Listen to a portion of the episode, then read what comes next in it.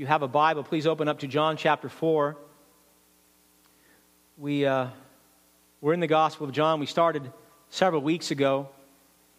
And as I was studying this week in the passage, we're going to be looking at verses 16 through 30 this week. And John is a book that some pastors get stuck in for years, and, and I know why. Almost every verse, there's such a jewel there. And I, and I, I want you, as you do your own study and your own reading, I want you to, to see how, just, just in these verses that we'll look at today, these 15 verses, there are so many profound truths that are said by Christ and revealed to us by the Apostle John that just one is sufficient to know God. I mean, they're, they're, they're so glorious and they're so numerous, it's almost, it becomes overwhelming the weight of the glory of His Word. But I pray that it has that right weight on us and that we can hear Him today and by His grace have this living water that He promises. If, if you were here last week, then we left off in the middle of a dialogue, and I had to break it because it was, I think it was an hour and six minutes last week, and it would be another hour plus if I had continued. He's talking to this Samaritan woman at the well. And, and in this dialogue, he is revealing several things. He's revealing her sin, he's revealing himself. He's the Son of God, and he's talking to this woman that we're going to learn a little bit more about today, who he should not have been talking to. If you remember, they, he and his disciples had been in the Judean countryside, they'd been baptizing, and so they're making this trek from, from Bethany up to Galilee, which is about 70 miles. And the Bible says they, they have to go through Samaria. And we looked last week that they didn't have to geographically, they had to for the gospel because Jesus had an appointment with a very unsuspecting Samaritan woman at Jacob's well in Sychar. And, and this appointment was divinely appointed by God. And Jesus, when he gets there and he meets her, he breaks every social, gender, and religious taboo that a Jew could have broken in speaking to this woman. He asks her, if you remember, he asks her for a drink from her cup. Now, we looked at this last week. The Jews hated the Samaritans, and the Samaritans, they hated the Jews, and they had for centuries. The Jews looked at the Samaritans as a defiled, polluted people. Their land was polluted, their water was polluted, their utensils were polluted. And therefore, for Christ to ask, for Christ, one, to speak to a woman, to speak to a Samaritan woman, to ask to drink from her cup, I mean, he couldn't have blown the social structure more than what he was doing here. And he's doing it for one reason he wants her soul. He wants this woman for eternity. And so he goes after her. And he goes after her with this glorious gospel vengeance. And I'm so thankful that he did. He, he offers her living water. And he says to her, If you will drink the water that I have to offer, it will become in you a spring of water welling up to eternal life. It'll satisfy you and it will bring you into salvation. It'll save you and you won't ever thirst spiritually again. This is what he offers to her. She doesn't get it. Look at verse 15. She says, Sir, give me this water. I mean, who wouldn't say, Give me this water? He's offering her this incredible blessing. But she doesn't get it, and we know that because she says, So that I will not be thirsty or have to come here to draw water again. And so she's thinking, I'll take the water because I don't want to come this, mi- this half mile down to this place at noon because she was a social outcast to get this. In other words, she said, Sure, why not? Give it to me. It's going to make my life easier. She still doesn't get it. Christ is not offering her a trick, He's not presenting her a pill or a book or a program. He's offering her life, He's offering her eternal life.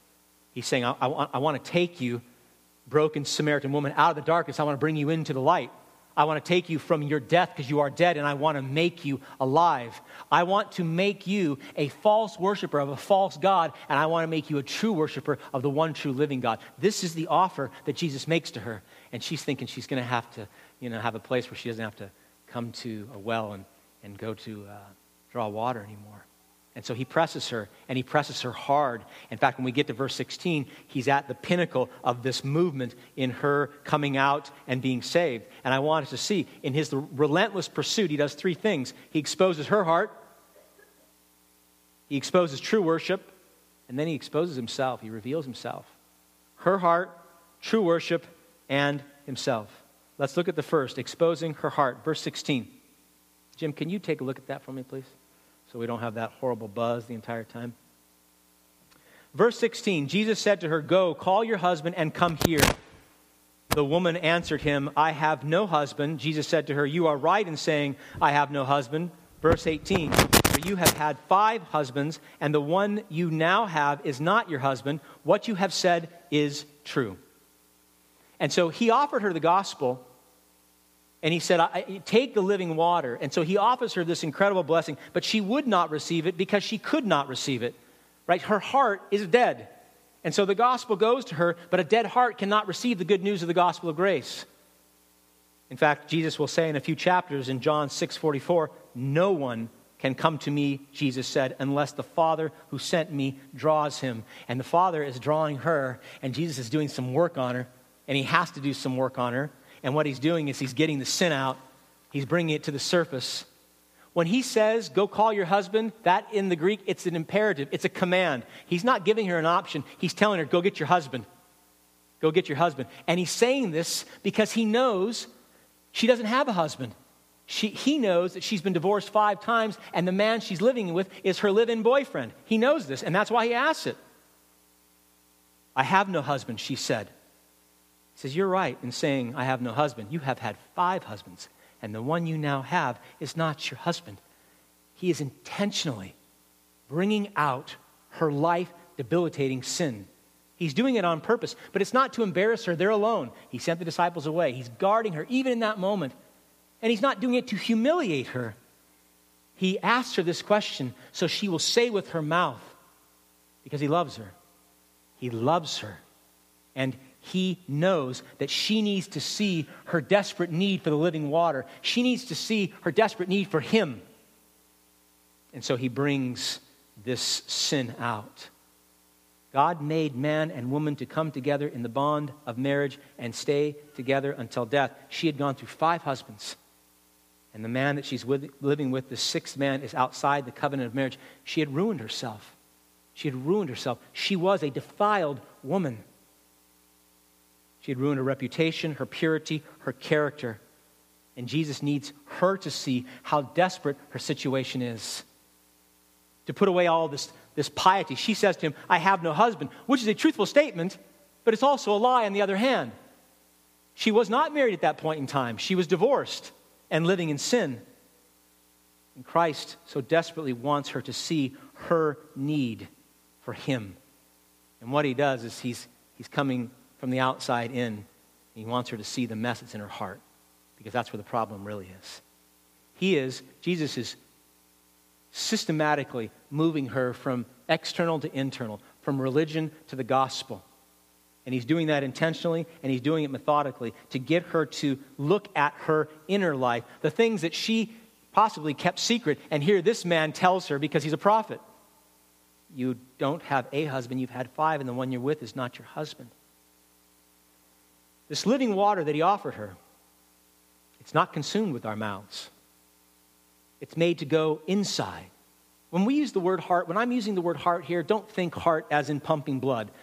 Heart, the core of your being, the foundation of your soul, the essence of who you are. And so the living water must be consumed by the heart. But she's got a problem.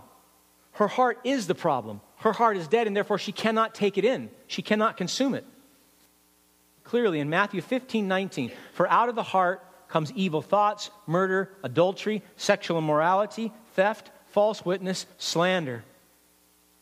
It's not like this, this woman led this godly life and she had these few besetting sins of divorce and adultery that were hanging over her. Her heart was desperately wicked, just like ours, just like all men. Because God insists upon saving this woman, because God insists upon making this woman a worshiper who will worship him in spirit and in truth, he must present to her her dead condition to make her spiritually alive. And so Jesus brings out the sin that she might see that her heart is truly dead. And then he, the great heart surgeon, goes to work and he circumcises and he cuts away and he takes this heart of stone and he makes it flesh and he makes it alive again, spiritually alive. You are right in saying, I have no husband, for you have had five husbands, and the one you are now with is not your husband. How devastating for her to hear this from a complete stranger. I mean, it was bad enough She's there at noon. She went a half mile when there were wells that were closer to get away from all the women and all the people saying, You, you, you. And now this stranger calls her on it. Horrible. Horrible. You say, Well, if God loves her, why would he do this? Because Jesus Christ knows that saving faith is always accompanied by repentance. Saving faith, saints, is always accompanied by repentance. If you do not repent, you cannot be saved. No woman goes through five marriages and then ends up living with a sixth man out of wedlock unless she is horribly thirsty. Ravenously so. Christ wants to bring this soul crushing thirst that she does not see to bear upon her heart and mind that she might know that she is dead. And so he brings the sin to bear on her. She needed to see it. She needed to see that no man other than Jesus Christ could satisfy that thirst. She needed to see that it wasn't going to be in marriage, and it wasn't going to be in companionship, and it wasn't going to be in adultery that she would be able to satisfy that, that thirst that's in the heart and soul of every man that doesn't know Christ. He wants her to see the ruinous path that she's on because she's on a path of destruction. She's dead. Her end is hell. And Christ has presented to her a path of life. And He wants her. He wants her. He says the same to us. I mean, we can quickly read ourselves out of this and say, well, I want to be Jesus. I want to share the gospel. I don't want to be the Samaritan woman because the Samaritan woman's a sinner needing saved. But that's who we are. And I, I, think the weight of this and why John the Apostle put it here is that he wants us to know that Jesus knows us. Jesus knows you he is the great prophet. He knows your past, He knows your present, He knows your future. He knows everything about you. He knows all your thoughts, all your words, all your actions before you act. He is the great prophet. There's no hiding from Him. And yet, how often are we just like this woman? She's moving from marriage to marriage from relationship to relationship. How often do we do that? We move from place to place, or job to job, or friend to friend, thinking, if I can just get that, then I'll be satisfied. Then this, this thirst in me that I cannot quench will finally be quenched. Some of you know this. Some of you in Christ are not settled in Christ. That's still longing for whatever it is that you think that if you can drink from this world that you will have that satisfaction that spring of water that leaps up to eternal life. There is no spring other than christ. There is no water other than what christ offers. And if any of you have lived even a few years you know that. You know that. So by exposing her heart he exposes our heart and he's calling a full stop here christ is saying enough with it already enough trying to live truly live and be satisfied and glorify my Father in the flesh. Enough. You cannot. You cannot satisfy a spiritual thirst with your eyes or your ears. You cannot satisfy the thirst of the soul with something that you eat with your mouth or a movie that you watch or something you do with your hands there's nothing external that you can do to take away that need for Christ. Only Christ can, and only living water can.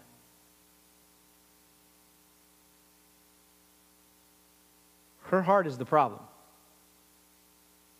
Our heart is the problem. It's not an outside issue, it's an inside issue.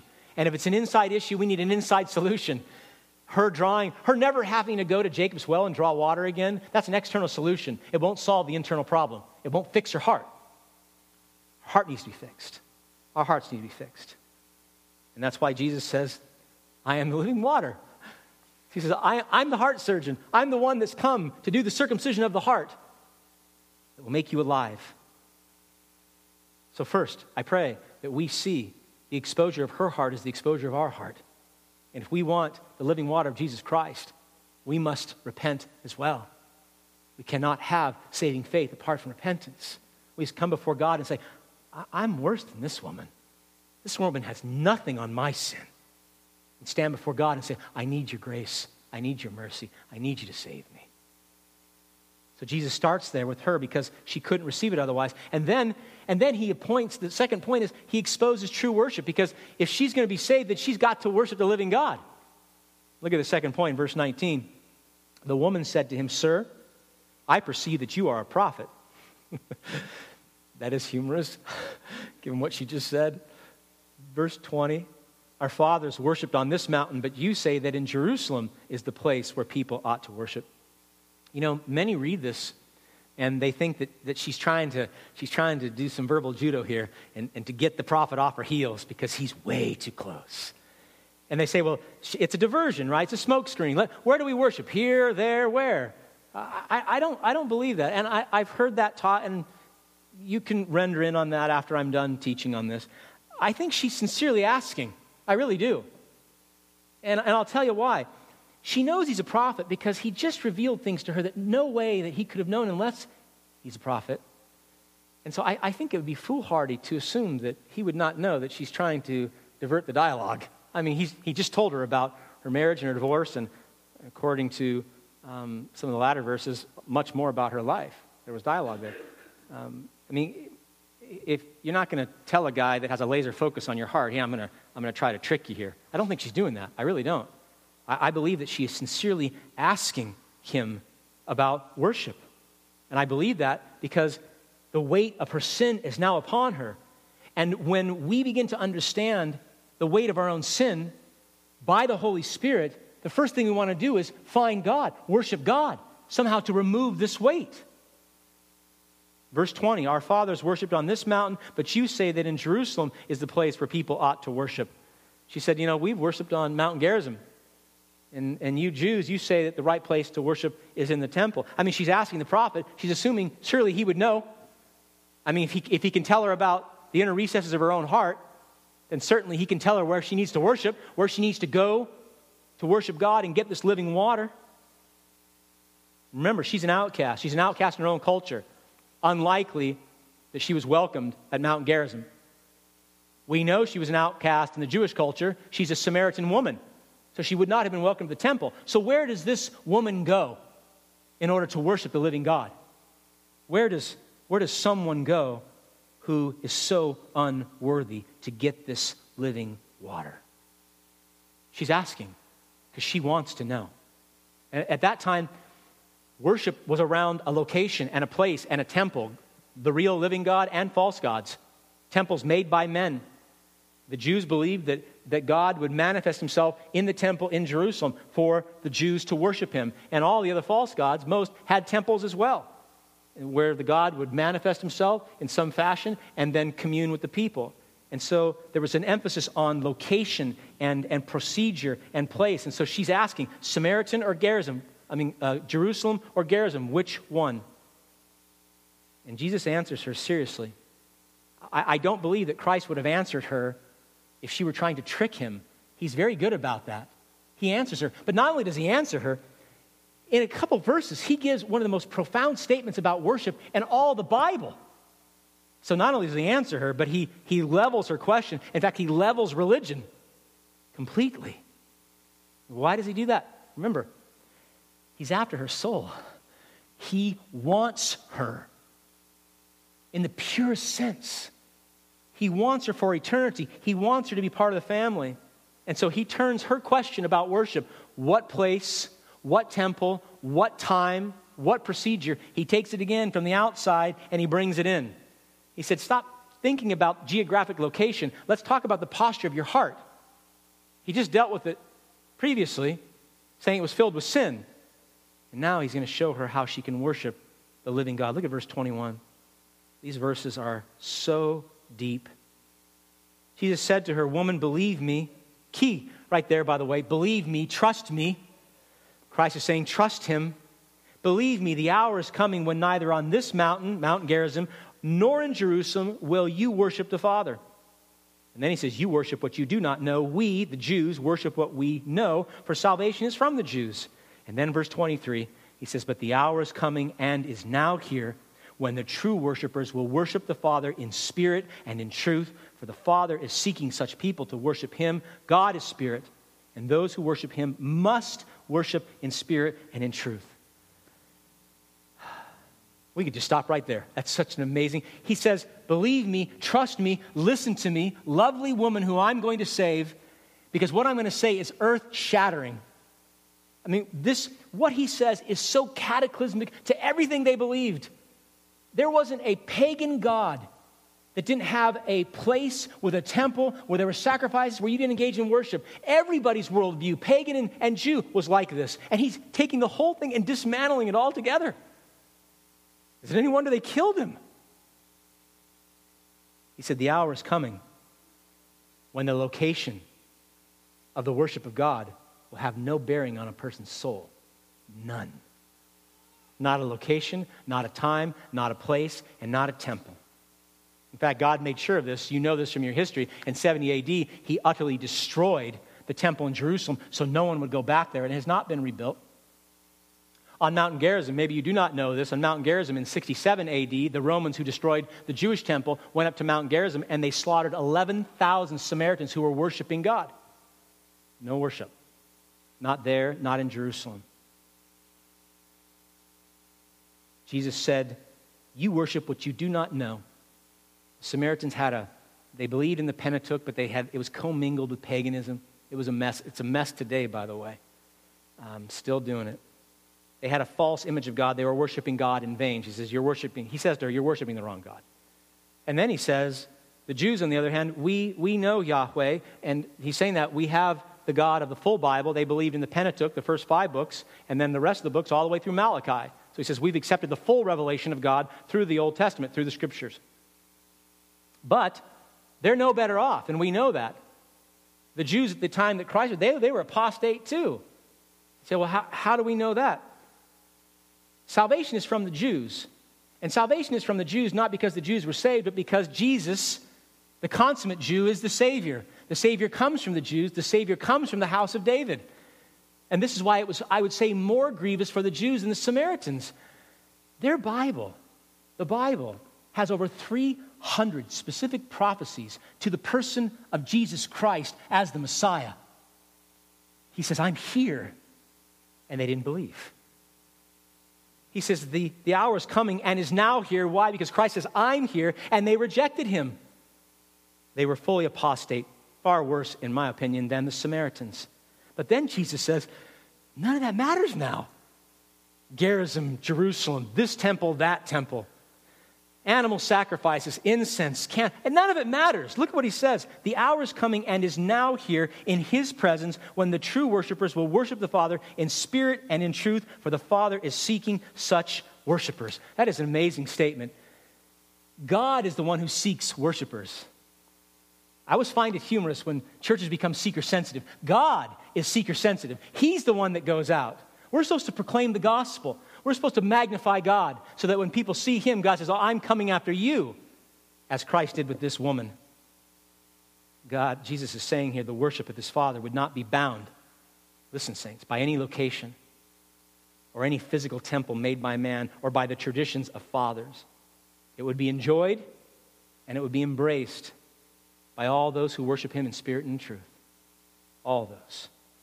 God seeks true worshipers. What a compelling message for the church today.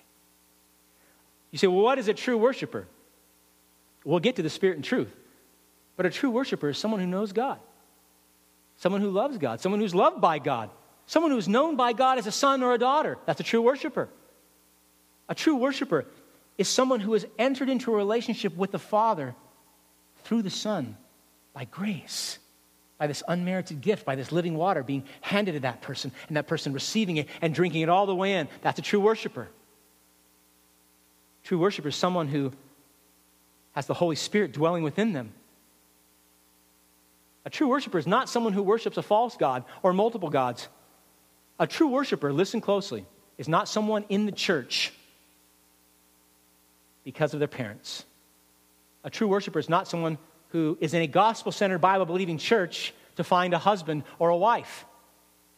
A true worshiper is not someone in church because they feel guilty.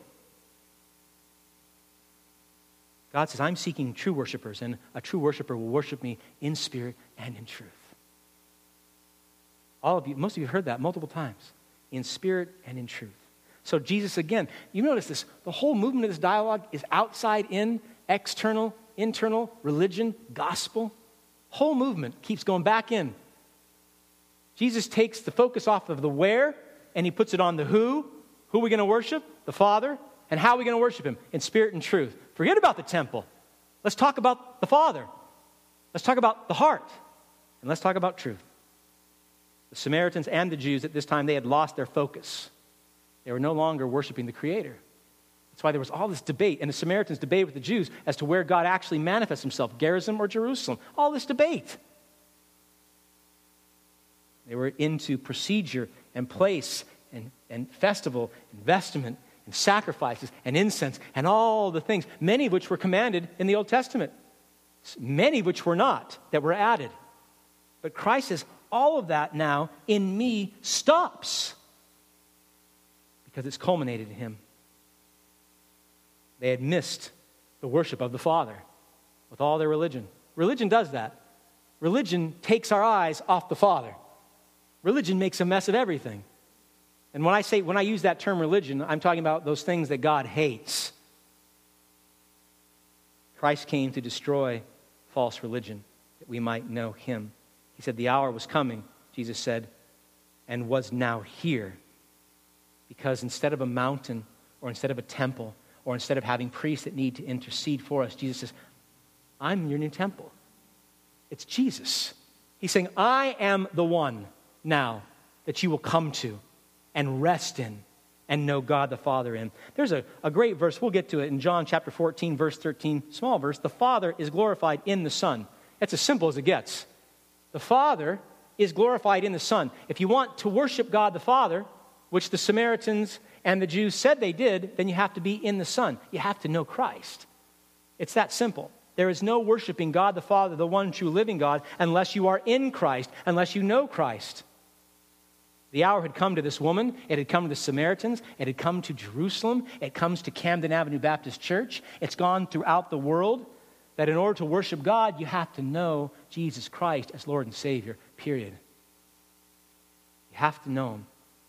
If you reject Christ, you're unsavable.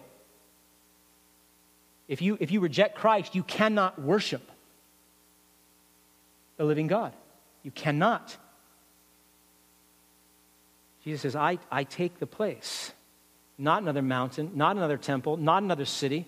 It's why gospel believers fight against those movements to erect things and build things. Christ is our temple. Do you remember in John 2:19 what he said? Destroy this temple and in 3 days I will raise it up. Through his death and his resurrection, the old temple, the old system, it dies. It dies. It becomes obsolete as he becomes the new everlasting temple.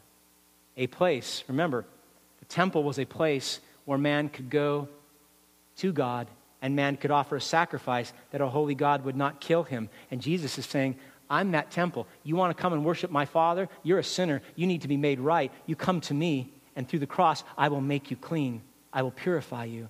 Jesus Christ is the only place where a man can worship the Father and not be killed in Jesus Christ. Because in Christ, we have the covering of his blood, we have the sacrificial atonement that he made on the cross for us. It's a most terrifying thing to, to enter in the presence of a holy God without Christ. In fact, I would say it's the most terrifying thing to engage in worship like this. I know we take it lightly, but this is a holy endeavor, and He's a holy God. And if you come in here apart from Christ, you ought to be rightly terrified. Can I get one amen for that? All right. Hebrews 10, listen to this. Christ came into the world. He said this. This is Jesus saying, Sacrifices and offerings you have not desired enough of that. But a body you have prepared for me, his body. And then he says in verse 6 In burnt offerings and sin offerings you have taken no pleasure. Then Christ said, Behold, I have come to do your will, O God, as it is written of me in the scroll of the book. That's the Old Testament. Jesus says, I've come to do your will. What was the will of the Father for the Son in the Old Testament? Hebrews 10 9, to do away with the first system of worship That's what it says literally to do away with the first system of worship, away with the tabernacle, away with the temple, away with the, the priests and their vestments and their sacrifice, away with it. It's amazing how many so called churches hang on to that stuff. In order to do what? It continues in verse 9 in order to establish the second. What is the second? It's a personal relationship with God the Father through Jesus Christ. That's the second. Do away with the old, under the new covenant, Christ is the temple. Our worshiping God the Father is in Christ.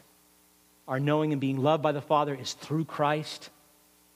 He is our sacrificial lamb. He is our covering. He is our atonement. He's everything. And then it says in verse 10 for us to be sanctified through the offering of the body of Jesus Christ once and for all. Once and for all. The hour had come because Jesus had come, and he was seeking worshipers of his Father. He was seeking them out. That means men and women and children from every walk of life can come to Christ and live. We can come and drink. We don't have to go to Gerizim or Jerusalem or this temple or that. Every man and woman can drink wherever they are through Jesus Christ, through repentance and faith. It is the great news that through Christ we can we can serve God and we can really worship God and we can receive from Christ this living water. There's a great verse in Revelation 22 1. In Christ, from whom the river of the water of light, life, bright as crystal, flows from his throne. We can go and we can drink deeply from Christ. And he satisfies. He satisfies all the way to the bottom. In Christ, we are equipped to worship God in spirit and in truth. It's such a glorious summation of how we're to worship. And you know, it always brings us back to Christ. Remember what Jesus said to Nicodemus in John 3 6?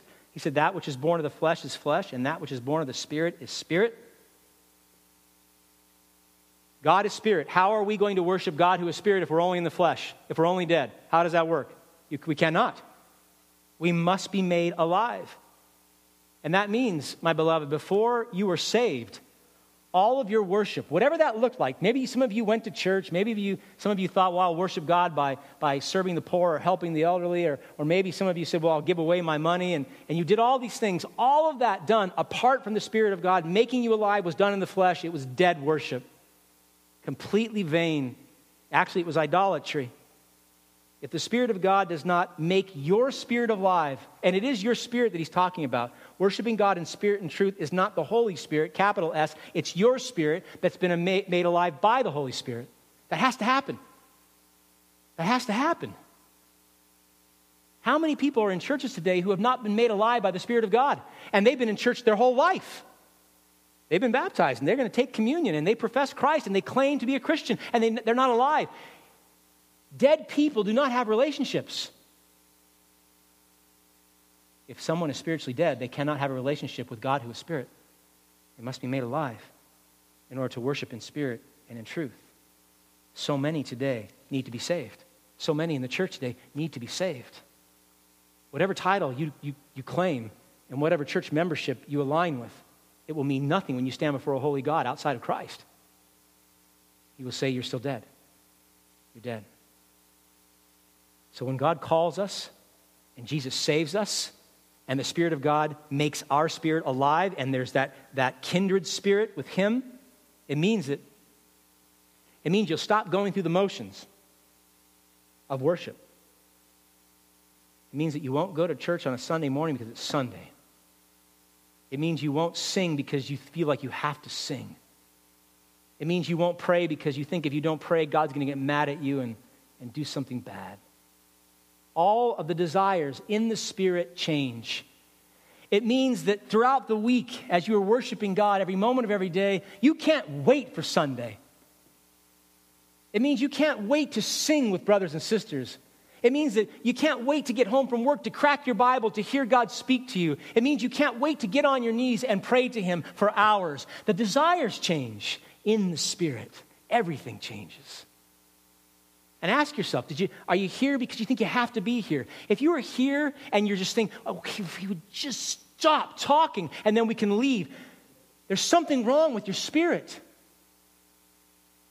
And I'm not saying because I am such a great preacher, do not misunderstand that. I'm saying that the desire changes. My beloved, if your spirit is in Christ, the most pathetic preacher who's preaching the Word of God, you, you'll gobble it up. I had a, a, a pastor um, that I've been meeting with, and he asked me to, I've been listening to some of his sermons, and he said, can you, can you give me some feedback? And I said, Well, I have to go back and listen to him. He goes, Oh, no, I don't want you to do that. I said, Listen, when I'm listening to your sermon, I'm just eating, I'm feeding. I love it. So I'm not thinking about him. I'm not thinking about all the things you want me to critique you on. He's like, Okay. So I will go back. But the desires change. They ought to change. They have to change if we are truly worshiping God in spirit. And that means, with a sincere heart, the desires have been changed by God. We can worship God anywhere. In fact, we can change that. Say we have to worship God. We're called to worship God anywhere. You don't have to wait to Sunday to worship God. What a horrible week! Every moment of every day, in all places, at all times, you have been saved to worship God. Always. Even when you're sleeping, you can worship God. You ever confess sin in your dreams? You're worshiping God as you dream. All right. Desire has to be in the Spirit, the Spirit has to be given by the Holy Spirit, but it also says in truth. Paul says in 1 Corinthians 2:14, the natural man cannot understand the things of the Spirit of God. We don't understand it. The flesh doesn't understand it. We don't understand truth. But once you're saved and the Spirit dwells within you, you can understand truth. And when God says He's seeking worshipers that worship Him in spirit and truth, it certainly means the Word of God. It means that God has told us through His Word how we are to worship Him. That there's, there's, a, there, there's a, a manual on how to do it. And I, I, know we've lost that today. With all the shenanigans going on in the churches today, we think, well, there are no boundaries. There are boundaries. And there's great freedom in the boundaries, too. So you can have churches that are doing things differently within the context of Scripture. But there are things that churches are doing that are not in the Bible, and they should stop. Worshiping in truth is worshiping God as He has prescribed for us to worship Him as He's taught us to worship Him. By God's grace, we have strived here for years now to align our worship, our corporate worship, our family worship, and our personal worship as the Bible teaches. That it's not this free for all. We do whatever we want to do whenever we want to do it. You say, Well, I'm worshiping in the Spirit. You may think you're worshiping in the Spirit, but if you're not worshiping in truth, you're not worshiping in the Spirit of God. It may be spiritual something, but it's not of Christ. Christ always worshiped in perfect spirit and in perfect truth, and so too are we. So too are we. Great place for us to check some of the things that we do. But, but I think I do, at a deeper level, when it says that we're to worship God in spirit and truth, I think he's talking about Christ. I, I really do. Absolutely God's word, Christ's word. But Jesus said in John 14, 6, I am the way and the, I am the truth. He said, I am the way and the truth and the life, and no one comes to the Father except through me. I mean, the only way to get to the Father, the only way to the worship of the Father is Christ who is truth. And that means, again, God the Father is seeking worshipers that worship Him in spirit, the Holy Spirit making your spirit alive, and in truth, in Christ, in His Son. No Christ, no worship of God. In Christ, a true worship of the Father. Okay, so Christ, He exposes this woman's heart he brings out her sin that she might drink deeply from this living water. And then she asks, Where do I worship? And he points her not to Gerizim, not to Jerusalem, not to a temple. He points her to himself. And he says, My father is seeking worshipers, but these, these worshipers that my father is seeking, they must worship him in spirit and in truth. Enough with the temples, enough with the sacrifices. Christ is the temple, Christ is the sacrifice. Can I give you one more point? Are you still with me? Our Lord exposes himself, he reveals himself. Look at verse 25. Like I said, this passage is just full of gems that we could turn and look at for hours. The woman said to him, verse 25, I know that Messiah is coming, he who is called Christ. When he comes, he will tell us all things. Verse 26, one of the most profound verses in all of sacred scripture, Jesus said to her, I who speak to you am he. this woman knew the Pentateuch enough. that's where she's getting this. Deuteronomy chapter 18. It says, The Lord your God will raise up for you a prophet like me from among you, speaking of Christ, from your brothers. It is to him you shall listen. And then in verse 18 of Deuteronomy 18, I will put my words in his mouth, and he shall speak to them all that I command. So even the Samaritans were looking for a Messiah, they were looking for a Savior to come, not just the Jews. And the one, this Messiah, would tell them all things. What has he been speaking about to her? He's talking to her about living water. He's talked to her about these heavenly things. He's, he's revealed himself as a prophet. And the Messiah was going to do that. He was to talk about heaven and hell and the plan of salvation and the holiness of God and the depth of our sin and the need for Christ and the cross itself and all these things Christ is talking about. And so she's, she's a good detective. She's thinking, maybe it's you. Who she's really asking a question. She's, she's saying, Are you the Messiah? And Jesus gets that she's asking that. And he says to her, I am he. It literally says in the Greek, I who speak to you am. There's no he. The am is a better translation. In the Greek, it literally says, I, I am. It's an emphatic I am. It is the great I am. It is the I am that I am that God revealed to Moses when Moses said, Who am I going to tell the people sent me? And God said, What? Tell them, I am sent you. You know what Jesus is doing. The Samaritans and the Jews, when they were looking for the Messiah, they weren't looking for God. They were looking for a great prophet, a great man, a great Savior, but not God. And Jesus says, Oh, I am the Messiah, and I am God. I am the Messiah, and I'm God. 23 times, 23 times, Jesus claims the divine title I am, I am, I am. They killed him because he kept saying it. He kept saying it because it's true. This, my beloved, this is the climax of the entire Bible. Certainly, this dialogue and certainly this book, but the entire Bible when Jesus says, I am the Messiah and I am God. There's no greater revelation. None. And, and what's so amazing to me, look who he tells first. He doesn't, he doesn't tell Nicodemus, the great teacher of Israel. He hasn't even told his disciples yet. He tells a five time divorced, adulterous Samaritan woman. In his culture, at his time, there was no person lower. He could not have found someone that was more detestable in the eyes of the world than she. And he goes to her. He says to her, I am the great I am. I'm God. That, that's glorious news for someone like me. And if you're true with yourself, someone like you. Because if Christ can go to the Samaritan woman, then maybe there's hope for me. Maybe there's hope for us. That Christ will come to us too. And that Christ will speak truth to us as well. And that he will come to us and he will say to us, I am the Savior. That we might trust and believe. God's timing is perfect, it is providential. I would say it's always providential. Notice what happens in verse 27.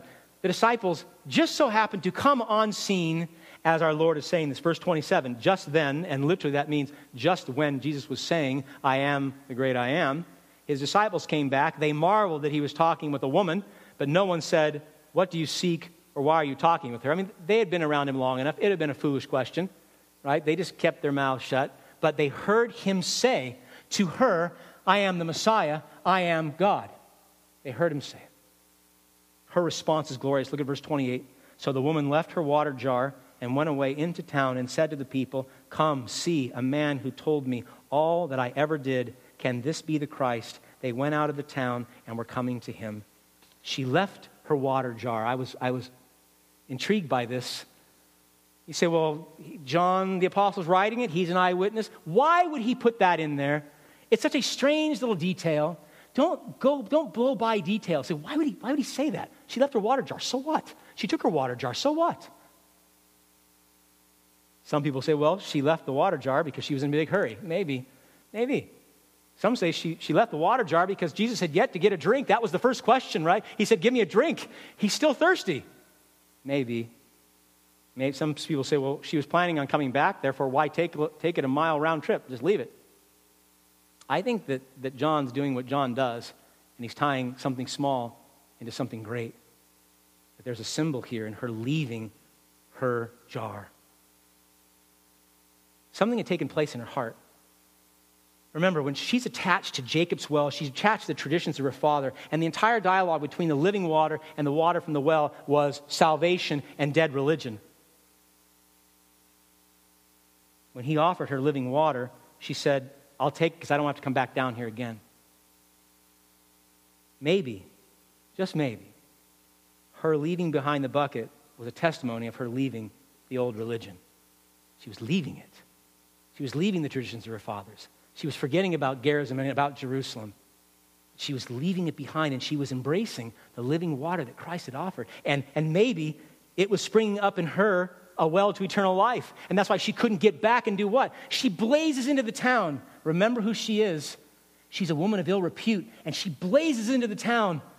And, and I'm sure a crowd gathered because it says the entire town went out to her, and she says, Listen, he told me all that I ever did. This woman's on fire with the gospel. She's also wise. She says, Can this be the Christ? She doesn't say, You got to believe me. She has no reason for them to believe anything she says. She says, Can this be the Christ? Can he be the one that we've all been talking about and all been waiting for, especially during that messianic age? And God is so gracious. Do you see what he did? Through this defiled woman's testimony, he saves many Samaritans. It says that many came out and many believed. The gospel, in its very early stage, going beyond Jerusalem, beyond Judea, into Samaria, fulfilling what Paul says in Ephesians 2:13, "Now you who were once far off have been brought near by the blood of Christ." Verse 30, they went out of the town and were coming to him. But they weren't just coming. Jump down with me with your eyes, please, to verse 39, because they believed. It says in verse 39 many Samaritans from that town believed in him because of the woman's testimony. Verse 40 So when the Samaritans came to him, they asked him to stay with them, and he stayed there two days. Jesus Christ, this great Jewish rabbi, stays in Samaria, in Sychar, for two days, preaching and teaching the gospel of grace to those most hated by the Jews. Then in verse 41, and many were and many more believed because of his word. They said to the woman, It is no longer because of what you have said that we believe, for we have heard for ourselves, and we know, listen to this, that this is indeed the Savior of the world. They got it. They got it. They were drinking the living water. They were taking into the depth of their souls this life, this salvation that Jesus Christ had offered. Jesus went after her, this outcast, an adulterous divorcee, because he loved her. He loved her. Not because of who she was or what she had done or not done, because he has set his love upon her and he pursued her like the hound of heaven that he is. No man loved her, but Christ did. She never sought him out, he sought her. And through this testimony of the shameful woman, God brings the gospel to many, and many repent, and many believe, and many drink. It says, They indeed believed that he was the Savior of the world.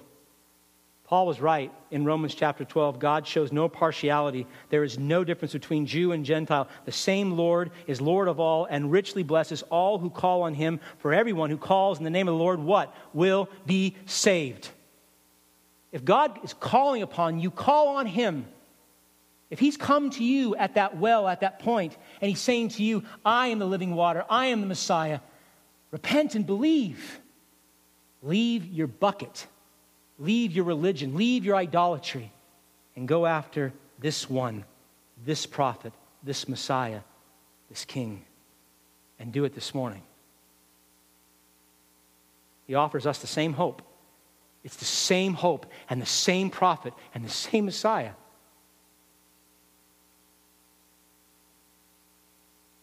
He's saying to you, whether you know it or not, He's saying, I am the living water that you were made to drink. Christ is saying that to you. He's saying to you, I am the one that can quench that burning thirst in your soul. He's saying to you, I am the prophet who knows you through and through. He's saying, I know everything about you and I still want you. He's saying, I know you to the bottom and I love you all the way to the top. Jesus is saying to you, I am the Messiah, I am the Savior. He's saying that I, I came and I ascended the cross to die for you. He's saying to you this morning, I came to make you a true worshiper of God. A true worshiper.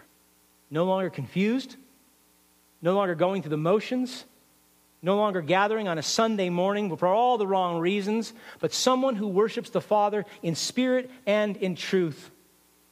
Christ has come this morning, whether you're aware of it or not, to lay your heart bare, to lay you out, so that you can become a true worshiper of Him, so that you can, in spirit and truth, worship the Father. That was your divine appointment this morning. You said, I thought I was just going to church. There is no such thing as just going to church, there is only encountering the living God. He comes this morning, my beloved, to fill you with hope and joy and satisfaction that comes from the living water that He offers. The woman said in verse 25, I know that the Messiah is coming. And Jesus is saying to you and to me this morning, I have come.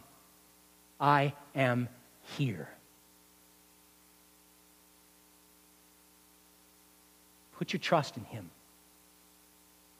Drink deeply from the living well of our Lord.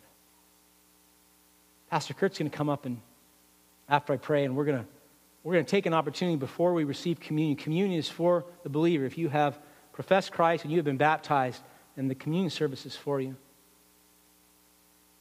Pastor Kurt's going to read through um, what it means to be a member of this body. What, what we as a church say yes, amen to as members of the body of Christ here.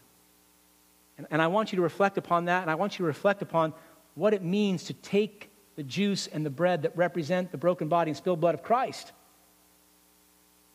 He's saying, Drink from me deeply and eat from me deeply, that you might be satisfied. This is such glorious teaching. Go back, read this tonight, read it tomorrow, study it yourself, find the jewels, chew on them, feed on them deeply, will you? You do that? So good. So good. I feel stingy at times during the week. I'm like, oh, this is so good. Who else gets to eat? Eat. Eat. Let's pray. Father, this is the, your word is so extraordinary, and what you communicated here to us through the Samaritan woman, it is, it's breathtaking, Lord. She would go to her and, and you would call her because you love her, and that you would save her because she's become a daughter of yours, and that you, Lord, that you would tell her, you would tell her that you're the Messiah and that you are God. Grace beyond grace, that she would testify to you being the great I am. Father, reveal yourself to us as such this morning. Make us into worshipers that worship the Father in spirit and truth. Enough, Lord, of religion. Enough of our days being consumed by idolatry. Enough of gathering here on a Sunday or a Wednesday because this is where we're supposed to be. Change our desires. Make us right inside, Lord, that we might worship you with our whole life. We ask so that you would do this great work in us for your glory, for the glory of your Son, and for the glory of the Holy Spirit. I ask these things in His name. Amen.